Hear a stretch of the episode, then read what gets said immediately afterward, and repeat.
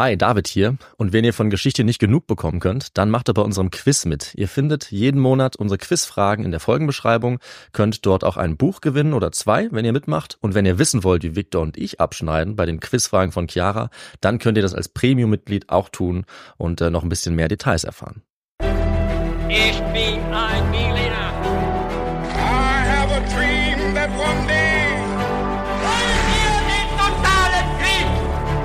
Niemand hat die Absicht, eine Mauer zu errichten.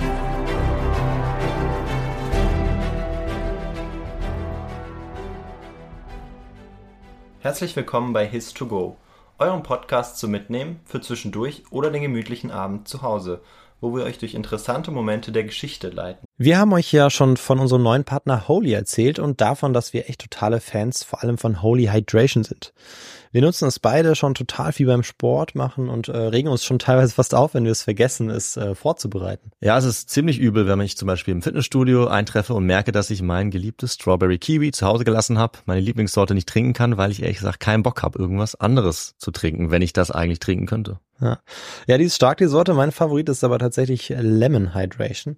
Und ähm, ja, beide Hydrations haben ja ordentlich Elektrolyte drin und das ist ja ganz wichtig für uns Sportler, dass wir das immer wieder uns äh, reinziehen. Perfekt für uns beide. Und das eben dank äh, einer kleinen Freundestruppe, die das gegründet haben. Das waren nämlich Matze, Freddy und Phil aus Berlin. Die haben sich was dabei gedacht, als sie das Projekt ins Leben gerufen haben, diese neuen Drinks kreiert haben im Jahr 2020. Also jetzt auch schon, ja, wahrscheinlich vier Jahre, gut dabei. Respekt dafür. Und dank ihnen kann ich jetzt halt, wenn ich im Sport bin, beim Joggen, im Fitnessstudio oder im Rad in der Tasche einen gesunden Hydration-Drink mir reinziehen, der eben auch richtig gut schmeckt. Das ist das Coole dabei. Anders als viele alternativen Softdrinks oder so, die es eben sonst auf dem Markt gibt. Stimmt, und äh, das liegt daran, dass sie einfach auf die unnötigen und künstlichen Inhaltsstoffe auch verzichten. Also ganz nach dem Holy-Motto, geiler Geschmack mit gutem Gewissen. Und kein Bullshit, wie sie auch sagen. Stimmt, ja. Ich bin auf jeden Fall super happy, dass ich äh, drauf gestoßen bin, oder ich glaube, wir sind es beide. Mhm. Und dass ich es auf meinen Radtouren inzwischen auch ja immer dabei habe und das ein ganz wichtiger Begleiter geworden ist und ohne den ich gar nicht mehr rausgehe eigentlich. Ja, und wir haben ja beide einiges ausprobiert, haben uns durch die Holy Geschmackspalette eigentlich durchprobiert, haben unsere Favoriten eben gefunden, unsere klaren Favorites. Und äh, das Gute ist, das könnt ihr auch und solltet ihr auch, weil es eben so viele Geschmacksrichtungen gibt, die alle unterschiedlich schmecken. Da ist für jede Person was dabei. Und um das auszuprobieren, gibt's nichts Besseres als das Starter Set Deluxe von Holy. Und auf das könnt ihr generell eh schon mal 20 Euro sparen, wenn ihr das bestellt. Aber mit unserem His2Go-Code bekommt ihr noch 5 Euro Rabatt on top. Und es gibt auch noch einen coolen Shaker oben drauf, mit dem ihr das Ganze dann auch zubereiten und trinken könnt. Den haben wir dann eben in der Tasche dabei. Ja, und äh, was ist wohl unser Rabattcode dafür? Naja, es ist einfach und genial. Es ist His2Go 5. Nicht 4, nicht 3, sondern 5. Für 5 Euro auf die erste Bestellung. Also nochmal His2Go 5. Ja, dann Prost. Wir, das sind Viktor und David, und wir erzählen euch jedes Mal eine Geschichte zum Mitfiebern. Das Prinzip ist dabei folgendermaßen: Der eine, also David oder ich, erzählt eine Geschichte und der andere weiß überhaupt nicht, worum es geht und ähm, ja, ist gespannt, so wie ich heute. Und in der letzten Woche war ich dran und durfte eine Geschichte erzählen, Genau. die ihr euch gerne anhören dürft. Und ähm, genau, in dieser Woche ist David wieder dran. Ja, David, was äh, trinkst du denn heute? Ja, ich habe mir heute ein bisschen was Isotonisches äh, gegönnt für ein intensives Thema. Äh, ich habe ein alkoholfreies Bier am Start. Und du? Äh, ja, ich habe äh, heute Kaffee. Also nachdem ich äh, zwar beim Heißgetränk geblieben bin, äh, steige ich jetzt aber um zum Kaffee, ähm, um dann auch ähm, wach genug zu sein für, für die spannende Folge. Schöne Sache. Jetzt bin ich mal gespannt, was kommen wird. Okay, dann, ähm, ja, ich habe für dich diesmal so ein paar Thesen zum im Trüben Fischen mitgebracht, damit du mal ein bisschen ähm, raten kannst und äh, andere, die wollen auch und wir fangen damit auch gleich Habe ich, an. hab ich mehrere Antwortmöglichkeiten? Manchmal ja. Manchmal ja, okay. Uh. Ja, schauen wir mal rein. Ja. Okay, Victor, dann würde ich dich jetzt gleich mal mit einer ersten Frage äh, konfrontieren, um ins Thema einzusteigen. Oha, darauf war ich jetzt noch nicht vorbereitet. Tja, Ähm, ja, mal schauen, was jetzt passiert. Ja, ist auf jeden Fall jetzt zu spät, jetzt geht's los. Und zwar, meine erste Frage für dich, woher kommt wohl das Wort drakonisch? Hast du davon schon mal gehört? Hast du davon eine Vorstellung, was das bedeuten könnte? Zum Beispiel im Zusammenhang mit drakonischen Strafen. Wofür steht das dann? Ähm, drakonische Strafen sind ähm, Strafen, glaube ich, die abschrecken sollen. Ähm, die sehr streng ausfallen. Drakonisch, ich weiß nicht, wenn ich jetzt überlegen müsste, dann liegt zumindest Dracula vielleicht nah. Ähm, ja, aber ansonsten weiß ich es jetzt leider nicht weiter, genau. Darauf hatte ich gehofft. Hätte ja auch sein können, dass du davon schon weißt, weil ich verrate schon mal so viel. Wir werden uns in ein Gebiet begeben, was du auch ganz gerne magst heute, nämlich. Oha. Äh, es ist allerdings nicht Dracula. Nicht Dracula, ach schade, ja, aber es Ja. hätte ja sein können. Vielleicht beim nächsten Mal. Wobei er ist wahrscheinlich zu jung, die Geschichte um Dracula für drakonisch. Aber Ja, also ich kann auf jeden Fall schon mal sagen, dass deine äh, Einschätzung richtig war. Also drakonische Strafen sind Strafen, die besonders hart sind, besonders streng, also eigentlich übermäßig streng oder hart. Und jetzt wird es auch unter anderem darum gehen, wie denn dieser Begriff entstanden ist, wo der herkommt. Aber das Okay. verrate ich jetzt noch nicht gleich, Oha, aber bald. man wird so richtig auf die Folter gespannt. Ja, schon so ein bisschen. Und jetzt kommen wir aber zu, zur zweiten These, beziehungsweise zu drei Thesen. Oh, oh Gott. Und jetzt können alle, die wollen, mal raten, welche davon richtig ist. Ja? Ja, Man, man muss es nicht richtig beantworten, das kann man dann am Ende der Folge. Okay. Ist ja alles gut. Aber wir legen los mit, also, das Gesetz, um das es gleich gehen wird, ja, ein Gesetz, wurde A. im Palast aufbewahrt, B. öffentlich aufgestellt oder C. nur den für die Rechtsprechung Zuständigen übergeben.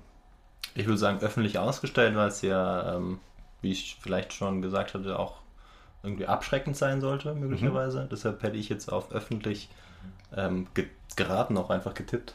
Okay. Ähm, genau, weil man, glaube ich, auch damit auch ein Zeichen setzen wollte, möglicherweise. Also ich weiß gar nicht, ob ich damit völlig falsch liege mit, mit dieser Einschätzung. Sage ich noch nicht. Ähm, genau, das wäre jetzt mein Okay. Tipp gewesen. Alles klar. Dann äh, gehen wir jetzt noch ein bisschen weiter mit der dritten Frage, die ist etwas offener. Wofür würdest du in einer frühen Gemeinschaft die ersten oder auch die wichtigsten Gesetze erlassen? Wenn du mal überlegst, Ja. was wäre da wohl das Wichtigste für dich? Ähm, das Wichtigste wäre für mich, Streitigkeiten irgendwie zu regeln. Ähm, ich denke, selbst bei kleineren ähm, ja, Gemeinschaften von etwa 100, 150 Personen, da wird es immer wieder Zwist geben. Ähm, ich weiß nicht, zwei Menschen verlieben sich in die gleiche Frau und so weiter oder Klassisch. ja, Rechtsstreitigkeiten, dass man das regelt. Das heißt, im Recht im Allgemeinen würde ich als sehr wichtig erachten. Ja. Ähm, und ja, je größer die Gesellschaft dann wird, dann natürlich auch die Möglichkeit, diese zu überprüfen durch ähm, mehr oder weniger eine unabhängige Distanz oder Mhm. eine, eine Polizei zum Beispiel. Okay. Ähm, ja, das wäre so mein Tipp. Alles klar. Okay, und jetzt die vierte Frage wird ähm, verraten, wo es schon hingeht. Okay, Aber es ist eben immer noch eine Frage. sehr gut. Pass auf. Im archaischen Athen Okay. war ein Problem. Entweder es kam A zu Blutrache, B zu Duellen unter Adligen oder C zu Überfällen und Tötungen an den Randgebieten der Polis. Ich würde sagen alles. Mhm. Alle Ah, drei. Verstehe. A, B und C. Okay. Ähm, ja, aber was, da wir es jetzt vielleicht von drakonischen Strafen hatten, die vielleicht dann ähm, auch auf den ja, Gesetzesbruch dann irgendwie basierten, hätte ich auf A getippt. Mhm. Ähm, Also du würdest sagen Blutrache. genau auf Blutrache, dass man das in den Griff bekommt, ähm, weil das was ist, was wahrscheinlich ähm, ja am häufigsten vorka vorkam und der Gemeinschaft am ehesten bedroht hat. Mhm. Genau, also das wäre jetzt so mein. Aber ich glaube, die anderen hätten auch gut möglich sein können. Ja. Die anderen Punkte. Hoffentlich, die sollten ja alle möglich sein, damit Ja. man auch ein bisschen überlegen muss. Ja. Ah ja, also es ist schon sehr gut. Ich habe das Gefühl, du hast schon so ein bisschen Hintergrundwissen. Vielleicht, Ja, ne? also, Also- ich meine, als angehender Historiker hat man immer ein bisschen Hintergrundwissen im Ja besten klar, Fall. ja klar. Aber äh, ehrlich gesagt, ich glaube nicht viel mehr als andere. Ja, Deshalb, ja. okay. Aber jetzt gehe ich davon aus, dass es möglicherweise äh, in die Antike geht, in die griechische. Völlig richtig. Sehr gut. Und ähm, vielleicht auch nach Athen oder allgemein in die Polis dann. Es geht nach Athen. Es geht nicht ganz in die klassische Antike, sondern etwas davor. Nämlich in die archaische Archaik, Zeit. Weißt du, von wann bis wann die ist ungefähr? Ähm, ja, also ich glaube, sie geht bis ähm, 500, dann beginnt nämlich Mhm. die, klassische Zeit und Richtig. sie ge- beginnt etwa ab 800 nach der Völkerwanderung, wenn ich das richtig weiß. Also die Völkerwanderung ist eher äh, nach der Antike. Aber 800 vor Christus ist richtig. Ah, okay. Okay, aber da, da kommt, glaube ich, auch eine Wanderung vorher. Äh, dann ist es vielleicht nicht die. Das, Also, das kann gut sein, dass es da Ja. Wanderungsbewegungen gab. ähm, weil davor gab es auch so ein paar Katastrophen, Zusammenbrüche von alten Staaten in dem Genau. Gebiet. Ähm, aber die klassische Völkerwanderung, die ist nach der Antike Ja. und wir sind jetzt vor der Antike. Ja, genau. doch, aber du hast ja. mit der Zeit völlig recht. Also 800 bis 500 vor Christus ist die archaische Zeit. Und wir gehen jetzt nach Athen, die wahrscheinlich bekannteste Polis, also Polis an, kann man vereinfacht sagen, eine Art Stadtstaat. Der Begriff ist zwar ein bisschen problematisch, aber wir nehmen den jetzt mal. Also eine Stadt und das Gebiet drumherum. Und jetzt werden wir uns fragen, weil es ja um Gesetze geben soll, äh, gehen soll, wie kommt es denn eigentlich zu den Gesetzen? Das ist jetzt so ein bisschen meine Hinleitung zum Thema. Genauer gesagt, wie kommt es eigentlich zu schriftlichen Gesetzen? Weil es nämlich so ist, dass in der archaischen und vorarchaischen Gesellschaft zunächst mal keine schriftlichen Gesetze existieren. Die treten irgendwann auf. Jetzt ist so die Frage, wo kommen die her? Und da kann man sagen, dass es zunächst logischerweise erstmal so eine orale Kultur gibt. Also es gibt mündliche Traditionen, es gibt Normen, Bräuche und Gesetze. Und die werden oft interessanterweise, finde ich, zum Beispiel gesungen. Also so erinnert man die sich dann. Und ähm, nach und nach entstehen dann aber auch Beamte und später Schreiber, die dafür zuständig sind, sozusagen professionell zu erinnern. Man nennt die Mnemones. Also Okay. MN, Mnemones. Achso, tatsächlich Mnemones. Ich Ja. dachte, du willst irgendwie was verschweigen, damit ich dann auf, den, auf das Wort komme. Nee, das die, die, also ich bin natürlich des Griechischen leider nicht mächtig, aber ich würde es jetzt Mnemones aussprechen mit MN. Mnemones. Ja. Und das sind die professionellen Erinnerer. Und deren wichtigste Aufgabe, und die waren auch wirklich wichtige Beamte in, der, in dem Staat, deren wichtigste Aufgabe war es vor allem eben solche Gesetze zu erinnern, sodass wenn es zum Beispiel eine Streitigkeit gab, hat man eben gesagt, okay, jetzt kommst du und sagst uns mal, wie das eigentlich ist. Okay. Was gibt es für Bräuche, für Riten, für orale Gesetze, auf die man sich dann beziehen kann? Vielleicht auch Fälle, wie, äh, die vorher schon passiert sind, so eine Art Genau. Präzedenzfall-System, wie wir es dann äh, in Großbritannien später erleben. Ja, tatsächlich, also du, also du hast es genau richtig gesagt. Das ist Ja. eigentlich die Art von, ähm, von Rechtsprechung, von der man ausgeht für diese frühe griechische Gesellschaft. Dass es eben auf Einzelfällen beruht, die von jemandem, der eine Autorität hat, sozusagen geschlichtet werden. Und an die erinnert man sich dann und sagt jetzt, Okay. okay, dieser weise Mann oder so, der hat Recht gesprochen und wir beziehen uns jetzt darauf. Ja, und das wird dann quasi erstmal mündlich weiter übertragen. Aber irgendwann, also genauer gesagt ungefähr ums 8. Jahrhundert vor Christus, wird dann das Alphabet eingeführt im griechischen Raum.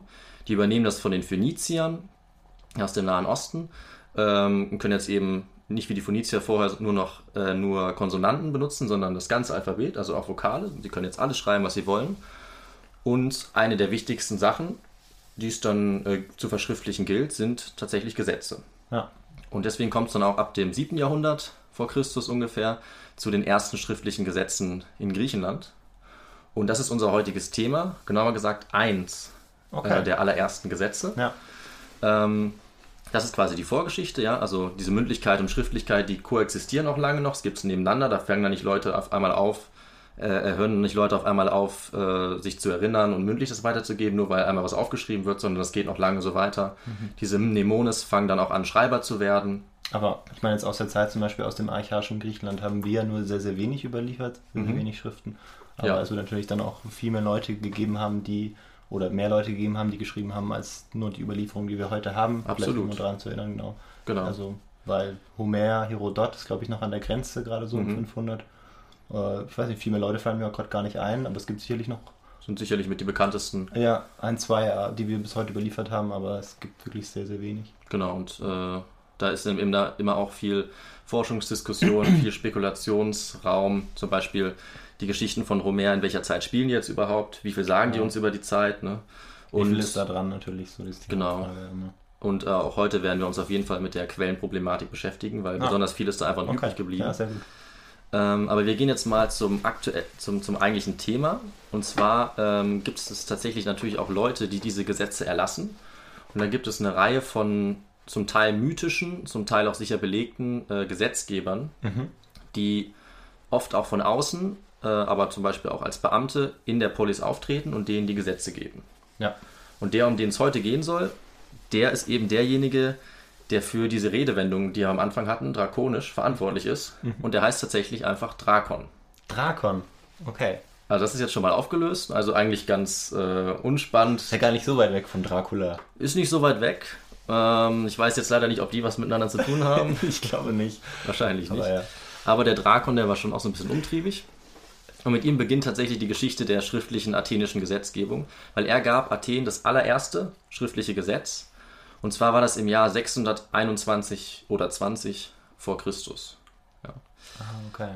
Und er ist zwar eine mythische Figur, ähm, aber seine Existenz ist sehr wahrscheinlich. Die ist nicht zu 100% sicher, aber man geht schon davon aus, dass er wirklich real existiert hat und wirklich diese Gesetze auch erlassen hat. Wer, wenn ich zwischenfrage, Mhm. wer ist da gerade dann an oder in der Herrschaft? Ist das dann zur Zeit schon von Solon oder ist Ah, das noch? gute Frage. Also die Gesetze wurden unter der Herrschaft des Archon Aristechemus, Ja. Aristechmus ähm, erlassen.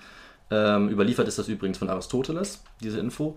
Allerdings Solon ist der Gesetzgeber, der nach Drakon kommt. Okay, der kommt dann direkt. Okay. Der kommt relativ direkt sicher. danach und darum geht es auch gleich noch. Ja. Ich werde die Frage später Ah, nochmal okay. genauer beantworten. Aber erst Drakon, dann Solon, beide in Athen. Genau, und dieser Drakon, der eine mythische, aber wahrscheinlich reale Figur ist, der wird also als Gesetzgeber einberufen. Entweder speziell, sozusagen von außen, Mhm. oder er war schon ein ähm, Tesmotetai, also einer der Archonten, das sind die höchsten Staatsämter Mhm. in Athen. Und ähm, hat dann als solcher eben begonnen, diese Gesetze, um die es gleich gehen wird, beziehungsweise ein Gesetz zu erlassen. Und jetzt ist natürlich die Frage, ähm, was für ein Gesetz und wo kommt es her? Ja, wie kommt es dazu? Und zwar wird Drakon auf jeden Fall zweifelsfrei ein Gesetz über die Tötung zugeschrieben, das genau auf diese Zeit 621 datiert wird. Das ist das erste verschriftlichte Gesetz Attikas und hat auch einen extrem hohen Stellenwert für diese Polis, wozu es auch später nochmal was geben wird. Ähm, Und genau dieses Gesetz und andere Gesetze, von denen man annimmt, dass er sie erlassen hat, das sind die, die als besonders streng, als außergewöhnlich hart und eben dann drakonisch gelten. Okay. Und wie das dazu gekommen ist, darum wird es jetzt gleich noch gehen. Aber ich äh, mache jetzt erstmal weiter mit dem Kontext dieses Gesetzes. Weil wir müssen uns ja fragen, und da haben auch ein bisschen die Fragen am Anfang drauf gezielt, äh, wieso muss denn jetzt Drakon ein Gesetz über die Tötung erlassen? Und ähm, eigentlich ist es immer so, das hat zum Beispiel auch Hans-Joachim Gerke gesagt, wo ich in der Vorlesung sitze, Sehr gut. man hat erstmal Traditionen, Codes und Normen und so und die funktionieren vielleicht auch ganz gut. Aber wenn irgendwann mal was schief läuft, das nicht mehr funktioniert, dann muss man eben ein Gesetz erlassen, Ja, um das nochmal ne, zu kodifizieren, systematisch festzuhalten, Hm. auch allgemein. Und das passiert wahrscheinlich auch gerade um diese Zeit. Und da war deine Antwort auch richtig. Und zwar ist das Problem, was es jetzt gibt, die Blutrache. Mhm. Und zwar unter adligen Familien. Und da gibt es ein Ereignis, was das früheste Ereignis überhaupt ist, was belegt ist für die athenische Geschichte. Was da besonders entscheidend ist, wahrscheinlich, der sogenannte Kylon-Frevel. Kühlernfrevel. Ist dir neu? Ja, ist mir neu. Ja, Okay. Ich habe kurz überlegt, Ja. aber manchmal sind so, so griechische Namen, hat man Mhm. vielleicht mal irgendwo gehört. Aber nee, der Begriff sagt mir jetzt nichts. Hat mir auch nichts gesagt, aber ich kann es mal kurz schnell ähm, so ein bisschen zusammenfassen. Kylon war ein Adliger, der mit seinen Gefolgsleuten die Akropolis in Athen besetzt hat und eine Tyrannenherrschaft, eine sogenannte Tyrannis, errichten wollte. Und da waren natürlich die Athener nicht einverstanden, die haben ihn belagert. Er selbst konnte fliehen und seine Anhänger, die ähm, haben dann versucht zu flüchten zu so Altären und Gottesbildern auf der Akropolis Ja. weil der Brauch damals, also die ungeschriebenen Gesetze waren, wenn man sich zu so einem Heiligtum flüchtet, dann darf einem nichts passieren. Im Prinzip wie die Kirchen dann im Mittelalter. Ja, was genau. dann oft nicht eingehalten wurde, aber so war es ja im Prinzip. Stichwort ist richtig, es wurde nicht eingehalten. Sie wurden trotzdem getötet. Okay. Eigentlich wollte man das vermeiden, weil die Götterbilder dann äh, religiös befleckt werden, wenn da Blut vergossen wird. Ähm, deswegen wurde ihnen zuerst angeboten, dass sie mit dem Leben davonkommen, wenn sie jetzt gehen. Sie sind darauf eingegangen, weil sie wollten nicht verhungern. Naja, und dann wurden sie alle getötet. Okay. Also manche sind dann auch wieder zurückgeflüchtet und Das ist wurden nicht dann sehr fair. aber ja. Das ist überhaupt nicht fair. Die wurden dann auch direkt am ähm, Heiligtum getötet. Und das war im Prinzip ein einzig riesiger ähm, Gottesfrevel, der da ähm, Ja. vollbracht wurde. Und verantwortlich dafür wurde eben einer der Herrscher zu der Zeit gemacht, der sogenannte Megakles und seine Gefolgschaft. So, und jetzt kommen wir zu der Blutrache in dem Fall, weil ne, dieser Kylon, der war nicht irgendwer und die Anhänger auch nicht, die hatten viele Verwandte und die haben jetzt die Blutrache angekündigt, den Megakles und all seinen Anhängern. Das heißt, das Problem war jetzt im Prinzip, die bringen sich jetzt für die nächsten Jahrzehnte die ganze Zeit gegenseitig um. Also wie so ein Mafiakrieg quasi. Ja, kann man sich echt so vorstellen. ja. Du bringst einen von uns um, jetzt müssen wir einen von dir umbringen. Okay. Es geht die ganze Zeit so weiter. Das kann man sich in so einem gottesfürchtigen Griechenland, so wie, wie man es vor allem im Studium auch kennenlernt oder auch in der Schule Mhm. nicht vorstellen, dass das auch so kommen kann. Deshalb finde ich das super spannend. Also, Ja. dass das ähm, das ist nur, weil man sich das immer so vorstellt, dass diese, diese Ehrfurcht vor den Göttern, also ist ja nicht, also nicht die Gottesehrfurcht, sondern vor den Göttern natürlich, Mhm. ähm, dass die dann auch immer dazu beigetragen hat, dass man sich dementsprechend auch ähm, ja, richtig verhalten hat. Ähm, Tja. so, also das war mitnichten so, weil äh, eben dann auch die Menschen so sind, wie sie sind. Ähm, jetzt mal sehr negativ ausgedrückt und das natürlich dann auch im antiken Griechenland so war. Und das, das finde ich spannend, dass, dass, man- dass wir das jetzt hören. Also, Ja. Also es war für die Zeit auch wirklich eine sehr vertrackte Sache, weil so ganz sicher war ja jetzt nicht, wer hier Recht und wer Unrecht gehandelt hat. Weil aus der Sicht des Megakles, ja, also sozusagen der Stadtbevölkerung, war ja eigentlich die Sache klar, die wollten eine Tyrannis errichten, deswegen wurden sie eben umgebracht, um es abzuwehren. Aber aus der Sicht der anderen, der Kühlern und seine Anhänger, war die Sache natürlich ebenso klar, die wurden unrechtmäßig ermordet. Ja. Ne? Also es war eine, eine bewusste Tötung. Ja. Und dieser Streit, der musste jetzt irgendwie geschlichtet werden. Denn zu diesem Zeitpunkt war noch nicht klar, wann eine Tötung rechtmäßig ist und wann sie unrechtmäßig ist. Aber das Und wird gleich klar werden. Das hat dann dieser Drakon nämlich versucht zu ändern. Ja? Ja. So, das ist also der vermutliche historische Kontext. Leider ist es nicht ganz sicher. Also es gibt eine Forschungsdebatte, die noch nicht geklärt ist, ob dieser Kylon-Frevel wirklich der Grund für Drakon war. Ja.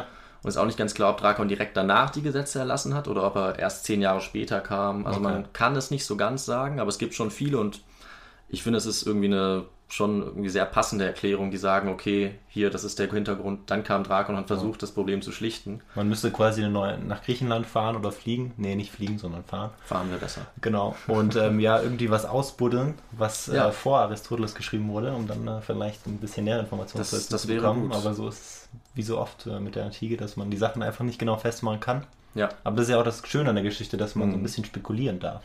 Genau, also der aktuelle Stand ist da leider noch unsicher. Ähm, jedenfalls hat aber der Drakon jetzt versucht, um diese Frage, war es vorsätzliche, war es nicht vorsätzliche oder sogar gerechtfertigte Tötung dieser Anhänger, um das zu lösen, hat er mindestens ein Gesetz erlassen, das zwischen vorsätzlicher Tötung, nicht vorsätzlicher und berechtigter unterscheiden sollte. Okay.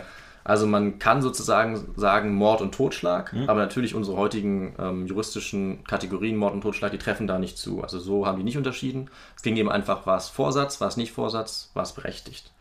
Ja. Ähm, und das war natürlich damals oft die Frage, weil ähm, es gab zu dem Zeitpunkt auch nicht die Möglichkeit, jemanden anzuklagen. Also zum Beispiel zu sagen, ich glaube, der war's, untersuchen Sie das. Das ging gar nicht, sondern es war einfach so, wenn du jemanden erwischt hast oder dir irgendwie ganz sicher warst, dann äh, gab es die einzige Möglichkeit, dass dann deine Verwandten, wenn du getötet wurdest, oder eben, ne, wenn jemand getötet wurde, quasi auf die Blutrache gepocht haben. Und die Verwandten mussten dann, das war wirklich legitim, den, denjenigen, der die Person getötet hat, verfolgen und äh, entweder aus, dem, aus der Stadt jagen oder eben umbringen. Aber hat man das dann gemacht? Das hat man dann gemacht. Okay. Ja. Also das man war hat eben seine das eigenen. Familienmitglieder umgebracht. Nee, nee, dass die Verwandten, also deine eigene Familie, haben dich quasi gerecht, wenn du getötet Ah, wurdest. okay, okay. Ich Ja. das gerade so verstanden, dass die eigene Familie dann auch denjenigen, der dann gemordet hat. Aber nein, so Genau, so nicht aus der eigenen Familie, Ja, sondern okay, das ist okay. quasi das Prinzip der. Blutrache Familie A. Da bringt einer jemanden aus Familie B um. Nee, und ja, die ganze Familie das- B ist klar. jetzt Ich hinter hatte dem das her. gerade nur Ne? verstanden als, ähm, Ja, ja. genau. Dann ist es jetzt vielleicht noch ein bisschen klarer. Und das war einfach die ganz normale Vorgehensweise. Und man kann sich natürlich schon denken, dass es dann eigentlich kein Ende gibt. Ja. Hm. Und die Adligen, die hatten dann Fäden und äh, jetzt war die Gefahr einer sogenannten Stasis eben gekommen, also einer Krise bis hin zum Bürgerkrieg. Das, Okay. Da hätte dann quasi ganz Athen untergehen können und da musste was passieren. Und deswegen hat man wahrscheinlich den Drakon eben beauftragt. Äh, so, und damit kommen wir jetzt zu dem Gesetz, was er dann auch erlassen hat, Okay. ja, 621 vor Christus. Jetzt wird es streng, vielleicht. Ja, jetzt wird es vielleicht ein bisschen streng, aber vielleicht wird es auch gar nicht so streng. Schauen wir mal nach. Die Frage ist jetzt, woher wissen wir von dem Gesetz? Und leider ist es jetzt äh, nichts Schönes, was man da in der Hand haben kann, denn das Original des Gesetzes ist nicht erhalten. Ja, also wir haben nicht mehr das von 621 vorliegen, aber wir haben immerhin eine Abschrift, die über 200 Jahre später entstanden ist, nämlich 409, 410 nach, äh, vor Christus auch. Ah. Ja. Also von 600 nach 400 springen wir dann quasi. Und zu dem Zeitpunkt wurden einfach in Athen gerade alle bestehenden Gesetze gesammelt und wieder veröffentlicht. Und denen war eben auch wichtig, das Gesetz von Drakon nochmal zu veröffentlichen, Ja. was den Stellenwert des Gesetzes auch zeigt. Sie hätten es auch weglassen können, haben sie aber nicht. Nee, es war sehr wichtig, das nochmal zu veröffentlichen. Ähm, und jetzt ist eben leider sehr unklar, wie nah am Original dieser erhaltene Text ist. Man weiß jetzt nicht, ob es komplett original ist, ob es erweitert wurde oder ob in der neuen Fassung das Gesetz sogar total verändert ist und eigentlich gar nicht so viel mit dem Original zu tun hat. Aber die- kann man von etwas ausgehen, jetzt von den Sachen, die du gerade so genannt hast, oder ist es völlig. Das ist zu- zum Teil Forschungsdebatte. Das, das, achso, das ist Forschungsdebatte. Das ist Forschungsdebatte. Also es gibt noch keine so Richtung, wo man sagt, weil es sicherlich, ähm, oder weil es wahrscheinlich gut sein kann, dass es einfach dem Nutzen, den man dann im vierten Jahrhundert hatte, dementsprechend eben abgeändert wurde, dass es dann auch gepasst hat. Das ist jetzt deine Ähm, These, ja. Und die gibt es auch in der Forschung. Ja. Ja, also so würde ich mir das jetzt möglicherweise vorstellen, als aus Sicht eines, ähm, eines Politikers, Mhm. dass man es versucht, dann äh, dementsprechend für die, die Demokratie, die ja bald dann auch gefährdet sein wird, aber im vierten Jahrhundert ja eigentlich noch besteht, Mhm. ähm, für die griechische Demokratie, dass man dann eben versucht, äh, ja, das Gesetz eben dann anzu dementsprechend anzupassen. Ähm, aber ja, kann natürlich auch das Original sein. Okay. Wir schauen mal noch auf ein paar Argumente gleich. Ah, Dann super, kann man sich okay. ein bisschen was, Okay. was denken. Aber ich gehe jetzt erstmal noch auf die Quelle genau ein. Und zwar, wie die eigentlich aufgebaut ist. Also, was wir haben, das stammt von einer äh, Marmorstele, die gefunden wurde. Da ist dieser Text eingraviert. Aber die Originalquelle Quelle sah schon noch etwas anders aus.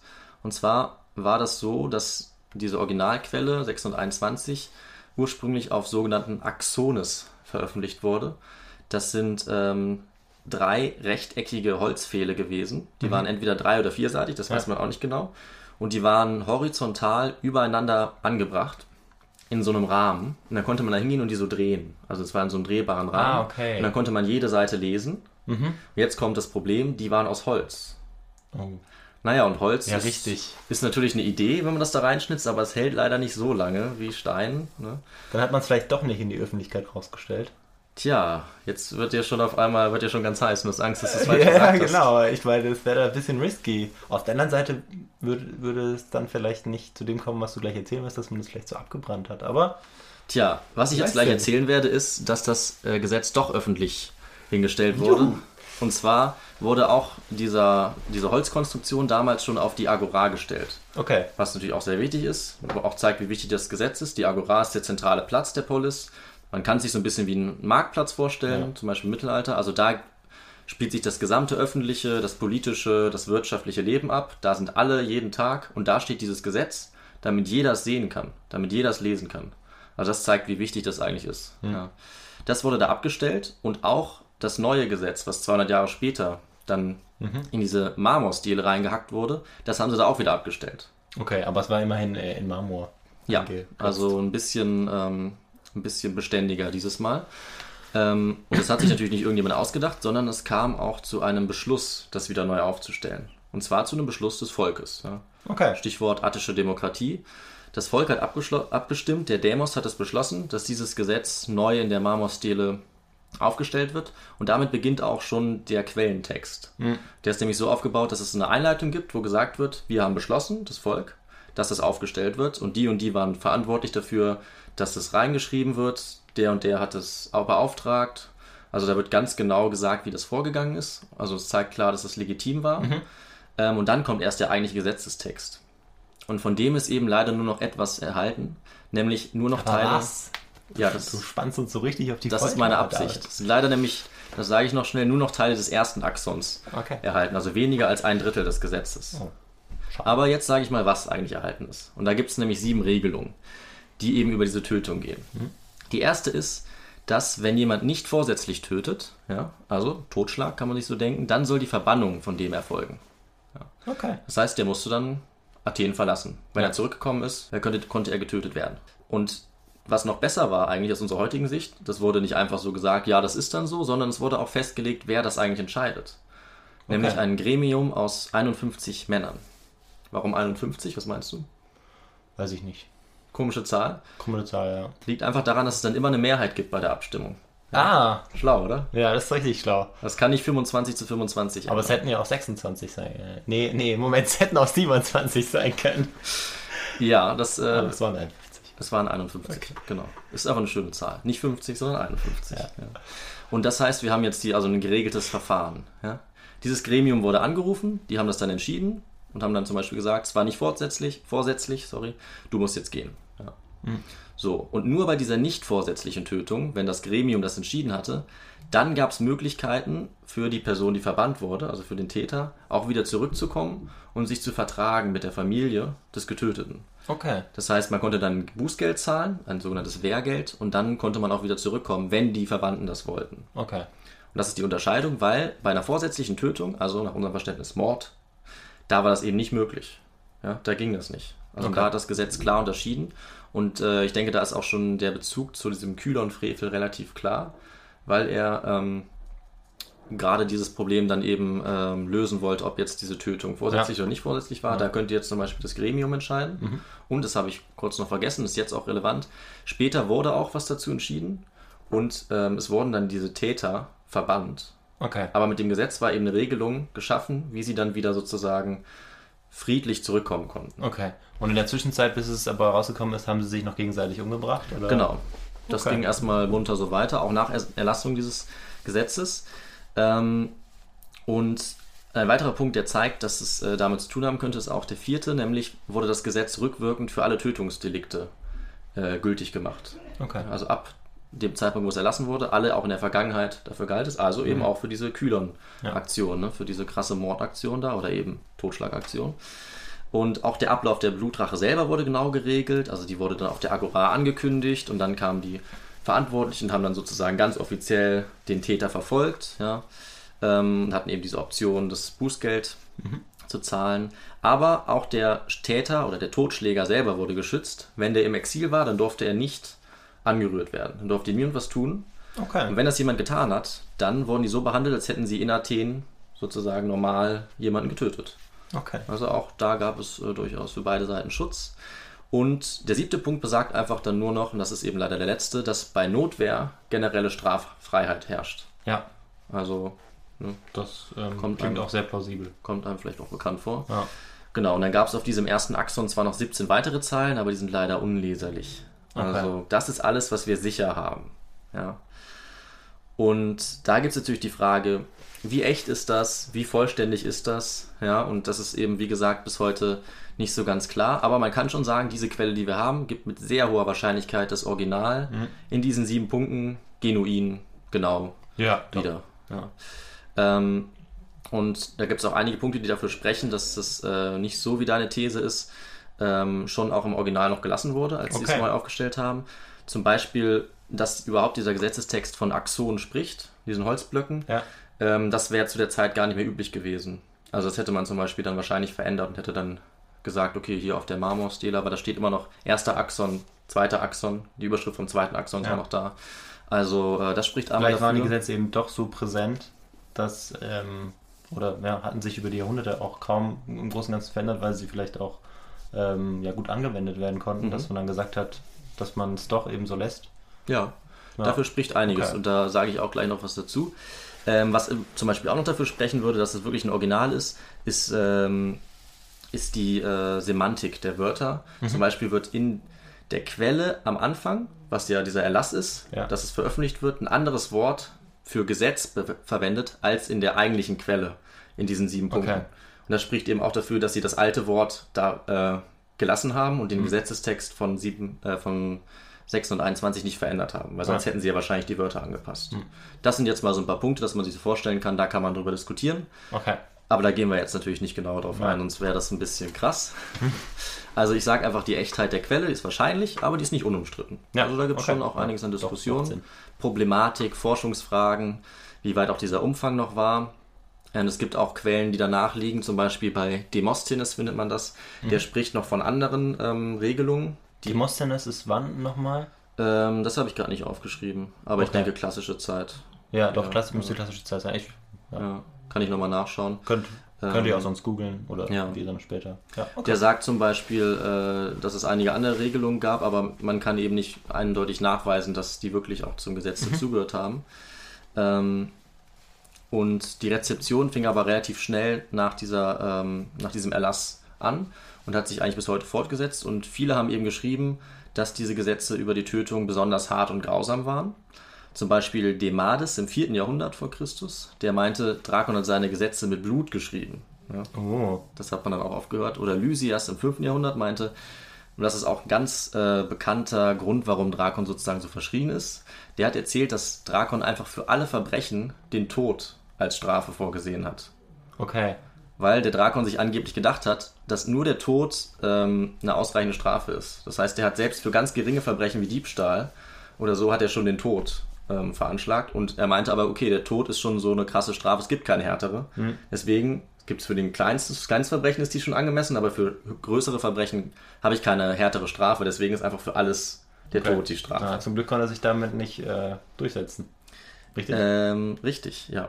Ja. Vermutlich zumindest. Ne? Wir Okay. wissen ja nicht, ob das damals Weil schon so ich wollte, ich wollte schon kurz zwischenfragen, dass ich, oder sagen, dass ich ein bisschen enttäuscht bin, weil ich finde, die klangen jetzt ja nicht so hart, die Gesetze. Aber Mhm. wenn das natürlich sein äh, Verlangen gewesen wäre, ähm, einen Menschen umzubringen, weil, ähm, ja, Ja, er zum Beispiel Diamanten geklaut hat, zum Beispiel, was ja nachvollziehbar oder einen. Diamant, Diamanten geklaut hat, das wäre, ist schon eine harte Strafe, drakonisch, Ja, kann man so sagen. aber, ja, ist, ist Ja. zum Glück nicht gekommen. Also du hast recht, ja, wenn diese Vorwürfe äh, zutreffen würden, dann wären das in der Tat drakonische Strafen gewesen.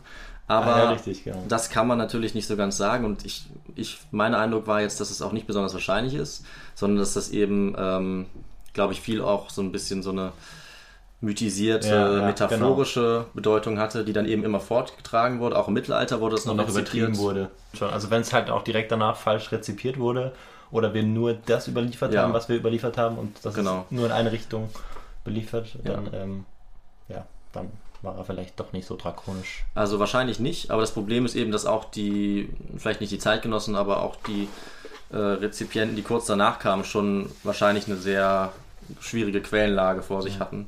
Man weiß eben nicht, wie lange diese, ähm, diese hölzernen Axones da noch standen, schwer zu sagen. Aber es ist quasi sozusagen, wenn man so will, von Stunde Null ähm, schon schwierig gewesen für alle Leute, das zu beurteilen. Und was noch dazu kommt, ist jetzt dieser Solon, auf den ich noch eingehen wollte. Weil angeblich waren nämlich die Gesetze Drakons so hart, dass Solon, als er ungefähr 20, 30 Jahre später, das ist auch nicht ganz überliefert wann, ähm, aber sozusagen, ja, sagen wir mal 690 um den Dreh plus minus tatsächlich 30 Jahre, das kann man nicht so genau sagen, Okay. dass dieser Solon, der auch ein ganz bekannter, mythischer, aber wahrscheinlich auch realer Gesetzgeber Athens war, äh, die Gesetze abgeschafft hat von Drakon, weil sie so hart und streng waren, bis auf dieses Gesetz der Tötung, was heute noch überliefert ist. Weil das wurde ja 400 schon wieder aufgestellt. Das heißt, das muss der Solon auf jeden Fall bestehen lassen haben, weil es scheinbar sehr wichtig war, sonst hätten sie sich nochmal neu aufgestellt. Ähm, das hat natürlich das auch nochmal so ein bisschen ähm, ja, gefestigt, diesen, diesen grausamen Ruf von Drakon und seinen Gesetzen, dass alle anderen abgeschafft worden werden mussten, weil sie angeblich so hart waren. Aber das ist bei weitem auch in der Antike schon nicht die einzige Rezip ähm, die einzige Sicht auf diese Gesetze, sorry. Also auch da gab es einige Autoren, die vor allem auch in der Tradition mit Solon gesagt haben, nee, Drakon war schon gerechter Gesetzgeber, das hatte schon Hand und Fuß und das ist eines unserer wichtigsten und wertvollsten Gesetze. Ja, also es gab auf jeden Fall auch beide Seiten. Nur bis heute, das sieht man ja an diesem Adjektiv, drakonisch, Ja. hat sich eben eher, zumindest bis in die moderne Forschung, die Sicht durchgesetzt, dass die Gesetze so unnötig hart waren.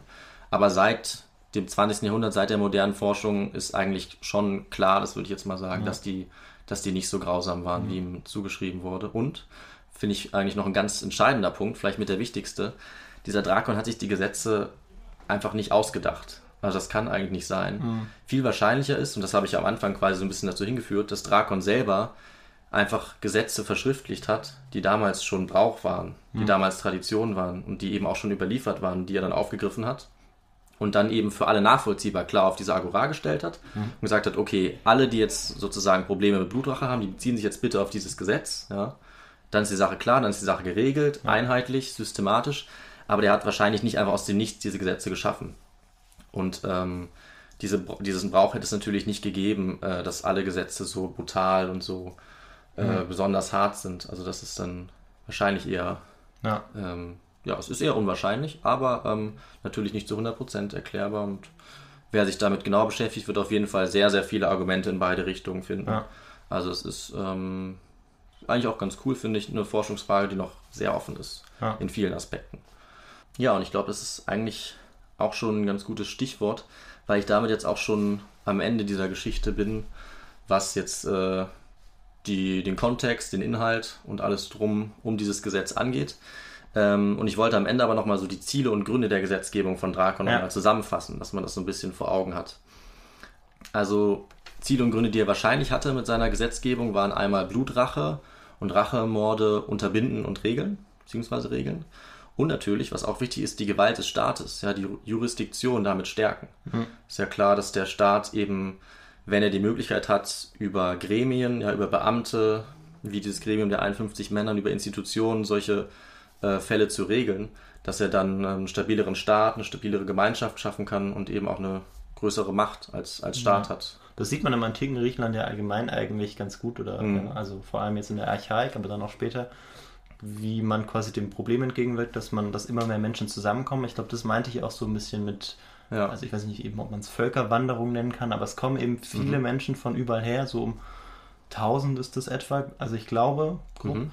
Und ähm, sich dann quasi zu Gemeinschaften zusammenbilden, die am Anfang noch kleiner sind Mhm. und dann aber immer größer werden. Und dann natürlich hat man immer neue Herausforderungen in der Organisation, Ja. ähm, und ja, wie du, wie du es gesagt hast, eigentlich, dass man dann vor allem im Recht, in der Jurisdiktion, dass man dann eben neue, ja, neue Gesetze schaffen muss, ähm, die dann aber erst auftauchen können, sobald meistens auch Probleme auftauchen, Genau. so wie wir es jetzt gesehen haben. Und Mhm. ähm, das ist halt eben oft ein Problem, dass man, man versucht immer heute auch zu sagen, ja, es ist doch besser, wenn man präventiv ist, wenn man schon was vorhersieht, dass was passiert, aber ja. äh, in der Theorie lässt sich es leider leichter sagen, als es in der Praxis möglich ist und das ist eigentlich bis heute der Fall. Hm. Ja, nee, also die hatten auf jeden Fall eine Menge, eine Menge Krisen zu der Zeit und ähm, was vielleicht auch noch ganz interessant ist, ist, dass Drakon nicht gelungen ist, diese Krisen zu lösen, aller Wahrscheinlichkeit nach. Also das Gesetz war sicherlich nicht schlecht, sage ich mal, aber es hat noch nicht ausgereicht. Also diese Stasis, diese Gefahr des Bürgerkriegs, die bestand noch weiter. Und erst Solon nach Drakon hat es dann geschafft, ähm, ein bisschen mehr Frieden, ein bisschen mehr Ruhe in diese Gesellschaft reinzubringen. Und deswegen wird er auch viel mehr ähm, Ja. verherrlicht und verehrt als einer der Wegbereiter der Demokratie. Als, als der gilt er auch. Aber wir sehen eben, das Gesetz von Drakon zur Tötung, das hat er schon gelassen, weil das war schon nicht so schlecht. Ne? Ja. Sonst hätte er das ja abgeschafft. Genau, aber zentral auf jeden Fall, dass die Gewalt des Staates äh, gestärkt wird und dass eben auch Selbstjustiz unter, unterbunden wird. Also die Tötung, die sollte so weit wie möglich unter die Macht des Staates gestellt werden. Keine Rachemorde mehr, die ähm, außerhalb dieser Regelung verlaufen. Ähm, und was damit passiert ist, ist eben aller Wahrscheinlichkeit nach, dass damalige orale, mündliche Rechte kodifiziert wurden, verschriftlicht wurden. Das sagt uns sozusagen, woher kommen die Gesetze von Drakon. Ja, der hat sich sicherlich auf, be- auf schon bestehendes Recht bezogen damit und hat vielleicht noch so ein bisschen so seinen eigenen Senf dazugegeben. Ähm, und damit haben wir eben eine systematische und allgemeine Regelung, die auch über den Einzelfall hinaus angewendet werden kann. Ja. Ja, also es ist nicht das Recht, wovon wir vorher geredet hatten, wo jetzt, okay, wir haben hier einen Präzedenzfall und auf den bezieht man sich nochmal, sondern dieses Recht war für alle einsehbar. Jeder, zumindest der lesen konnte oder jemand hatte, der lesen konnte, der konnte sich darauf beziehen, konnte diese Gremien und Institutionen anrufen.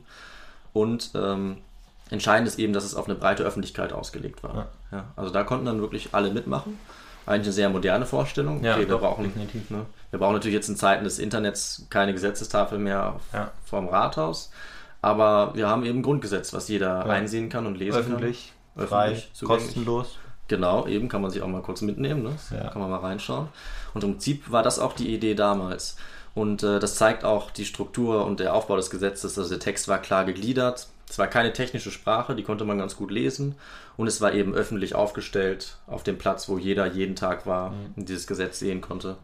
Und, und man sieht vielleicht auch eben, vielleicht nochmal zurück zur Entwicklung eben Mhm. dieser Gemeinschaften, was mir gerade einfällt, weil wenn man jetzt so Gesetzbücher nimmt oder auch Jurastudentinnen und Studenten sieht, die dann so ganz Ja. dicke äh, Gesetzbücher haben, ähm, ja, wenn sich halt eine Gesellschaft weiterentwickelt, ständig neue Herausforderungen kommen, aber alte bleiben, Mhm. dann braucht man eben immer mehr neue Regeln finden. Und jetzt auch mit der Digitalisierung gab es dann auch, ähm, ich glaube, ja, im 21. Jahrhundert auch wahnsinnig viele neue Gesetzesänderungen Stimmt, zum Datenschutz. stimmt. Zum. Und, und man merkt es ja auch mit den, mit den Cookies oder Pop-ups, Ja. mit denen, dass man das akzeptieren muss. Also es kommt Klar. ständig immer was dazu. Und ähm, deshalb äh, ja, ist eigentlich in der Hinsicht Jura eigentlich auch ganz spannend, weil es auch immer up-to-date sein muss. Absolut. Ähm, und man sieht eben quasi jetzt, äh, hast du ein Beispiel genannt, eben für, so ein bisschen für die Anfänge, wie, wie, Mhm. woher eigentlich, wieso man eigentlich so dringend ähm, diese, ähm, ja, diese Jurisdiktion braucht. Genau, die Jurisdiktion des Staates. Ja, ein sehr schöner Punkt. Stimmt, also man hört eigentlich nie auf, äh, Gesetze zu Ja. erlassen, weil immer wieder neue Probleme und Präzedenzfälle Fälle auftreten. Und Klar, wenn man ähm, eine Gesellschaft hat, wo es erstmal keine Gesetze oder keine schriftlichen gibt, dann fängt man natürlich mit so wichtigen Sachen wie der Tötung an. Ja. Ne? Da wollte ich auch am Anfang drauf hinaus. Ähm, Ja. wo, also ich denke, es ist auch naheliegend, dass man so ein paar Grundprobleme hat, zu denen wahrscheinlich Mord und Totschlag erstmal gehören. Hm. Ähm, und jetzt können wir uns vielleicht auch, das ist ein ganz gutes Stichwort, nochmal die Thesen vom Anfang nochmal kurz angucken, Ja, ob wir die auch alle beantwortet Ja. haben. Ne? Weil die erste Frage war ja, woher das Wort drakonisch kommt. Ich glaube, die haben wir ganz gut beantwortet. Also drakonisch heißt heute noch harte Strafe, weil man eben ähm, daran früher gedacht hat, dass der Drakon besonders harte Strafen erlassen hat, mit Blut geschrieben, auf jede Straftat äh, den Tod. Ja. Das hat also echt bis heute unseren Wortschatz Ja. überdauert. Und wir Ähm, wissen jetzt, dass äh, das größtenteils, äh, ja, Fiktion will ich nicht sagen, aber schon so ein bisschen Fiktion Ja. war. Ähm, Interpretation, Weil, Interpretation, genau. genau. weil er ja eben wahrscheinlich das ja größtenteils einfach einfach nur niedergeschrieben hat. Ja, Ähm, genau. also wie immer muss man es problematisieren. Problematisieren, Mindestens. genau.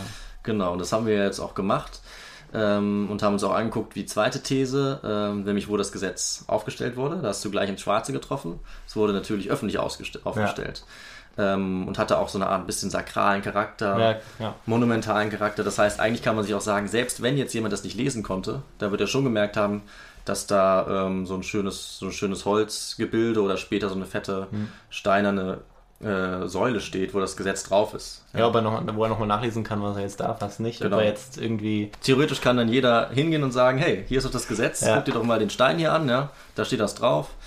Ähm, und der, solche Gesetze waren eigentlich Mhm. immer, das ist ganz typisch auch für, für die archaische Zeit und auch später noch, die wurden immer an öffentlichen Orten äh, aufgestellt, oft auch an Heiligtümern. Also Mhm. es waren wirklich monumentale, sakrale ähm, Dinge, diese Gesetze. Die haben also mehr bedeutet als nur der bloße Text. Ja, das sieht man daran, wie sie aufgestellt wurden. Ähm, unsere dritte Frage war dann, was man wahrscheinlich in der frühen Gemeinschaft als erstes verschriftlichen würde. Äh, da hast du auch schon sehr gute Ideen ähm, und hättest natürlich auf Tötung äh, hinauskommen müssen, aber es hätte ja auch was anderes sein können. ne? Also Tötung sicherlich eins der wichtigsten, aber es gibt eben ja, viele andere Regelungen. Ich finde, das hast du schon sehr schön gesagt am Anfang. Ähm, hast auch in der, bei der vierten These, beziehungsweise den drei Thesen äh, richtig gelegen. Äh, Blutrache, Duelle unter Adligen oder Überfälle und Tötungen am Randgebiet der Polis, hatte ich ja gesagt. Ähm, Blutrache war das Richtige. Ähm, Duelle unter Adligen, da habe ich ein bisschen geschummelt. Also das gab es in, in früheren Zeiten mal so ein bisschen. Da war äh, quasi vor der Polis haben sich oft eher so die Adligen geprügelt und haben so Krieg geführt. Deswegen dachte ich so ein kleiner Ah, Trick. okay, ja. ja. Bevor es die Hopliten gab, die gekämpft haben, waren das eher so Einzelne. Äh, und Überfälle und Tötungen an Randgebieten der Polis, da dachte ich so, ja, das klingt irgendwie plausibel. Das war einfach nur eine Falle. Aber okay. du, Ich bin zum Glück nicht drauf reingefallen. bist du natürlich nicht reingetappt. Nee. Und ja, ähm, ich würde sagen, das ist jetzt das Ende meiner, meiner Thematik für heute. Ja. Drakon. Super. Wirklich, eine super, Gesetz. super Geschichte. Vor allem, ähm, ja, wir haben es immer wieder erwähnt, weil man eben so ein bisschen die Anfänge von der Jurisdiktion sieht und eben ist auch spannend, wie sowas dann entsteht, dass erstmal ähm, was passieren muss, ein Konflikt quasi da ist. Mhm. Ähm, und So der, dass man das eigentlich ja, bis heute auch so ein bisschen übertragen kann, auf was, was so wichtig ist für das Recht, was die Grundlage dafür ist Ja, und wie, wie zentral das eigentlich für unser ähm, ja, für unsere ganze Gesellschaft ist. ja, das Zusammenleben. Ne? Ah, für das Zusammenleben. Das genau. muss man schon auch irgendwie regeln, sonst geht das nicht so Ja. gut aus. Ja. Nee, finde ich auch, dass man auch aus heutiger Sicht noch einiges draus ziehen kann. Also ich fand es wirklich ein spannendes Thema. Und genau, wie bist du dann jetzt, ähm, oder was sind so deine Quellen gewesen, oder wo hast du jetzt zurückgegriffen, oder die Literatur dann? Ja, also aufs Thema gekommen bin Also ich. Gerke vielleicht, wäre das Ja. Stichwort. Hans-Joachim Gerke, der bekannte Althistoriker, äh, der ist nicht der Grund, warum ich drauf gekommen bin, aber eine meiner Quellen. Also drauf gekommen bin ich eigentlich ganz langweilig einfach in einem Seminar, was ich hatte, im ersten Semester. Das ist schon eine Weile her. Aber ich fand, es war ein schönes Seminar und ich fand das mit dem Drakon eben eine interessante Sache. Da ging es eben einfach darum, wie Gesetze entstanden sind in dieser archaischen Zeit. Und da Drakon eines der bekanntesten und ersten ist, ging es eben auch darum. Ähm, und dann habe ich mir eben nochmal gedacht, wie könnte man drauf kommen? Dann dachte ich, ja, vielleicht dieses drakonische Strafen. Vielleicht fragt man sich ja mal, woher kommt eigentlich diese, diese Redewendung drakonische Strafen? Ja. Jetzt wisst ihr es. ja, okay, ich lag mit Dracula schon sehr falsch. Aber Jetzt schon, ich muss sagen, aber dass es schon auch irgendwie nahe liegt. Aber, also es kam sofort in den Sinn und ich habe nicht wirklich drüber nachgedacht. Das ist natürlich totaler Quatsch, weil es ja was ist, was erst sich äh, eigentlich Ja. durch einen Roman im 20. Jahrhundert ja Bisschen, bisschen früher, aber ja. Ein bisschen- Roman, oder ein bisschen früher, genau. genau. Bram Stoker schreibt Ja. diese Geschichte und zack, überall Vampire. Ja, genau. So kann man es zusammenfassen. Und äh, ja, Das hätte man sich eigentlich denken können, dass das vielleicht so ein Wort schon länger existiert. Aber Ja. ich äh, habe einfach aus dem Bauch heraus gesagt, was ich gedacht habe. Genau das wollte ich. Mein Ziel war ja, äh, dass du so ein bisschen rumrätst und im Trüben fischt. Für meinen Geschmack lagst du schon verdächtig oft richtig, aber das ist ja auch was, was, Ja. was Schönes. Ich hatte natürlich gehofft, dass du nicht gleich so drauf kommst, aber ich meine, so ist es auch Ja. gut. Ne? Du hast, konntest eben auch viel beisteuern, weil du dich mit dem Thema auch äh, auskennst. Das finde ich auch cool. Ja. Also beides ist ich eigentlich auch gut. super, super spannend. Also, Ja. genau. Und vielleicht kurz noch was zu den Quellen. Also wer da nochmal nachlesen kann, der findet zum Beispiel bei eben Hans-Joachim Gerke und, und Schneider äh, die Quelle Geschichte der Antike. Das ist auch ein gutes Überblickswerk. Der kann zum Beispiel Aufsätze angucken von Winfried Schmitz, Das Gesetz Drakons oder Heimann mit Blut, nicht mit Tinte geschrieben. Ne? Der hat diese, diese Geschichte aufgegriffen. Ähm, und allgemein kann man auch nochmal bei Gargarin gucken über äh, Drakon and Early Athenian Homicide Law. Ganz bekanntes Werk dazu. Oder auch allgemein noch, was vielleicht ganz interessant ist, über die Entstehung schriftlicher Gesetze kann man bei Karl Joachim Hölkeskamp gucken oder bei Rosalind Thomas, Written in Stone. Also da gibt es sehr Also viel. hast du das alles äh, dir angeschaut? Das habe ich mir alles angeschaut, aber natürlich nicht alles Oha, Hast du durchgelesen. die Messlatte ganz schön hochgelegt. Na, ich bin ja nicht verrückt, durchgelesen habe ich es ja nicht. Sondern das war Also jetzt möglich aufgrund meines Vorwissens, dass ich halt Ja, okay. ähm, die jetzt, die habe ich hier reingeschrieben, weil ich so ein bisschen weiß, worum es geht, aber nicht, weil ich die alle durchgelesen habe. Okay, ich ich bin ein bisschen beruhigt. Keine Sorge. Ich habe es mir ja ein bisschen einfacher gemacht mit dem Thema, weil ich eh noch mich ganz gut daran erinnern konnte, worum es ging. Genau, und wer will, der kann eben diese Quellen reingucken. Auf der Wikipedia-Seite steht da noch ein bisschen wenig zu, aber es gibt echt viel Forschung dazu. Und das Coole ist halt, wer jetzt in 20 Jahren diesen Podcast hört, der kann nachgucken, ob jetzt vielleicht die Sache schon wieder ganz anders aussieht, ob es neue Erkenntnisse bei Ja. Drakon gibt. Da kann man mal kurz googeln, ob sich was verändert hat. Also bestimmt. Oder vielleicht gibt es dann so ein Update zu der Folge. Das könnte 20 auch Jahren. sein. Ja. Treffen wir uns nochmal. Ne? Ja, Erzähl ich nochmal langen was. Bärten. Ach, dann hoffentlich noch nicht lange Bärte. Ja, ja, das kommt auch an, was dann Mode ist zu der Ja, Zeit. ne? stimmt. Die verändert sich ja auch, wie die Gesetze. Ja. Ja, schön. Das ist ein schönes Stichwort eigentlich. So zum Schluss. Verändern sich wie die Gesetze.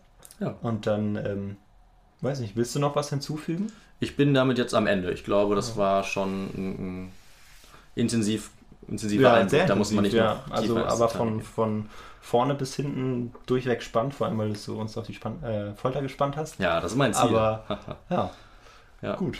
Okay. Dann sagen wir bis zum nächsten Mal. Genau, bis zum nächsten Mal. Ciao. Tschüss.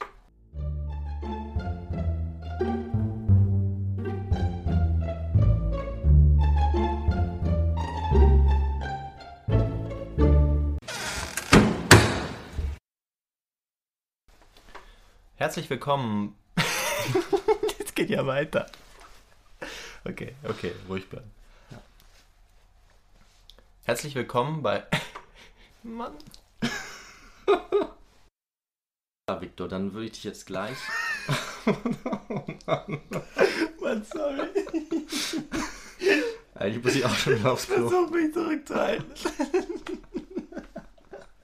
Eigentlich muss ich auch schon wieder aufs Klo. Können wir auch kurz Pause machen. Ich weiß gar nicht, wie man hier Pause macht. Alles klar. Alter Schwede.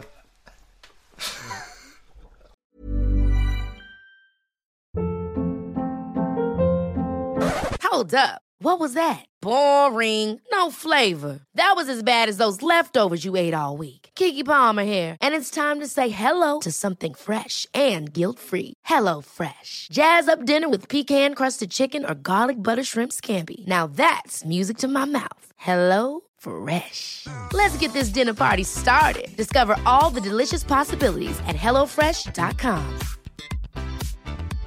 Hi, this is Paige from Giggly Squad, and I want to talk to you about Splash Refresher and my water intake. Okay, so you guys obviously know that I'm a hydrated girly, but sometimes when you drink that much water, it starts to just taste bland, and you're just like, I need something to spice it up. That's why I love Splash Refresher. It has zero sugar, zero calories, and it's a splash of sweetness. And they come in five different flavors. They're so good. Wild berry, acai grape, pineapple mango, lemon, and mandarin orange. My favorite is the wild berry because I just I just love a berry. So if you're like me and you're drinking water all day, then try Splash Refresher. It's going to absolutely change your water game and it's good for you. Imagine the softest sheets you've ever felt. Now imagine them getting even softer over time. That's what you'll feel with Bowl and Branch's organic cotton sheets. In a recent customer survey, 96% replied that Bowl and Branch sheets get softer with every wash. Start getting your best night's sleep in these sheets that get softer and softer for years to come. Try their sheets with a 30-night guarantee. Plus, get 15% off your first order at bowlandbranch.com. Code BUTTERY. Exclusions apply. See site for details.